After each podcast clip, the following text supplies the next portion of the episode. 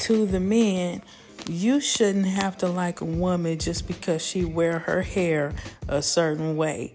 Men are picky, in fact, too picky.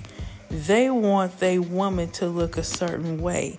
If you wear your hair a certain way, then a man will stay with you based on how you wear your hair. Men don't know what they want and they won't change for nobody but themselves if they choose to do so. Sincerely, Breland Marie.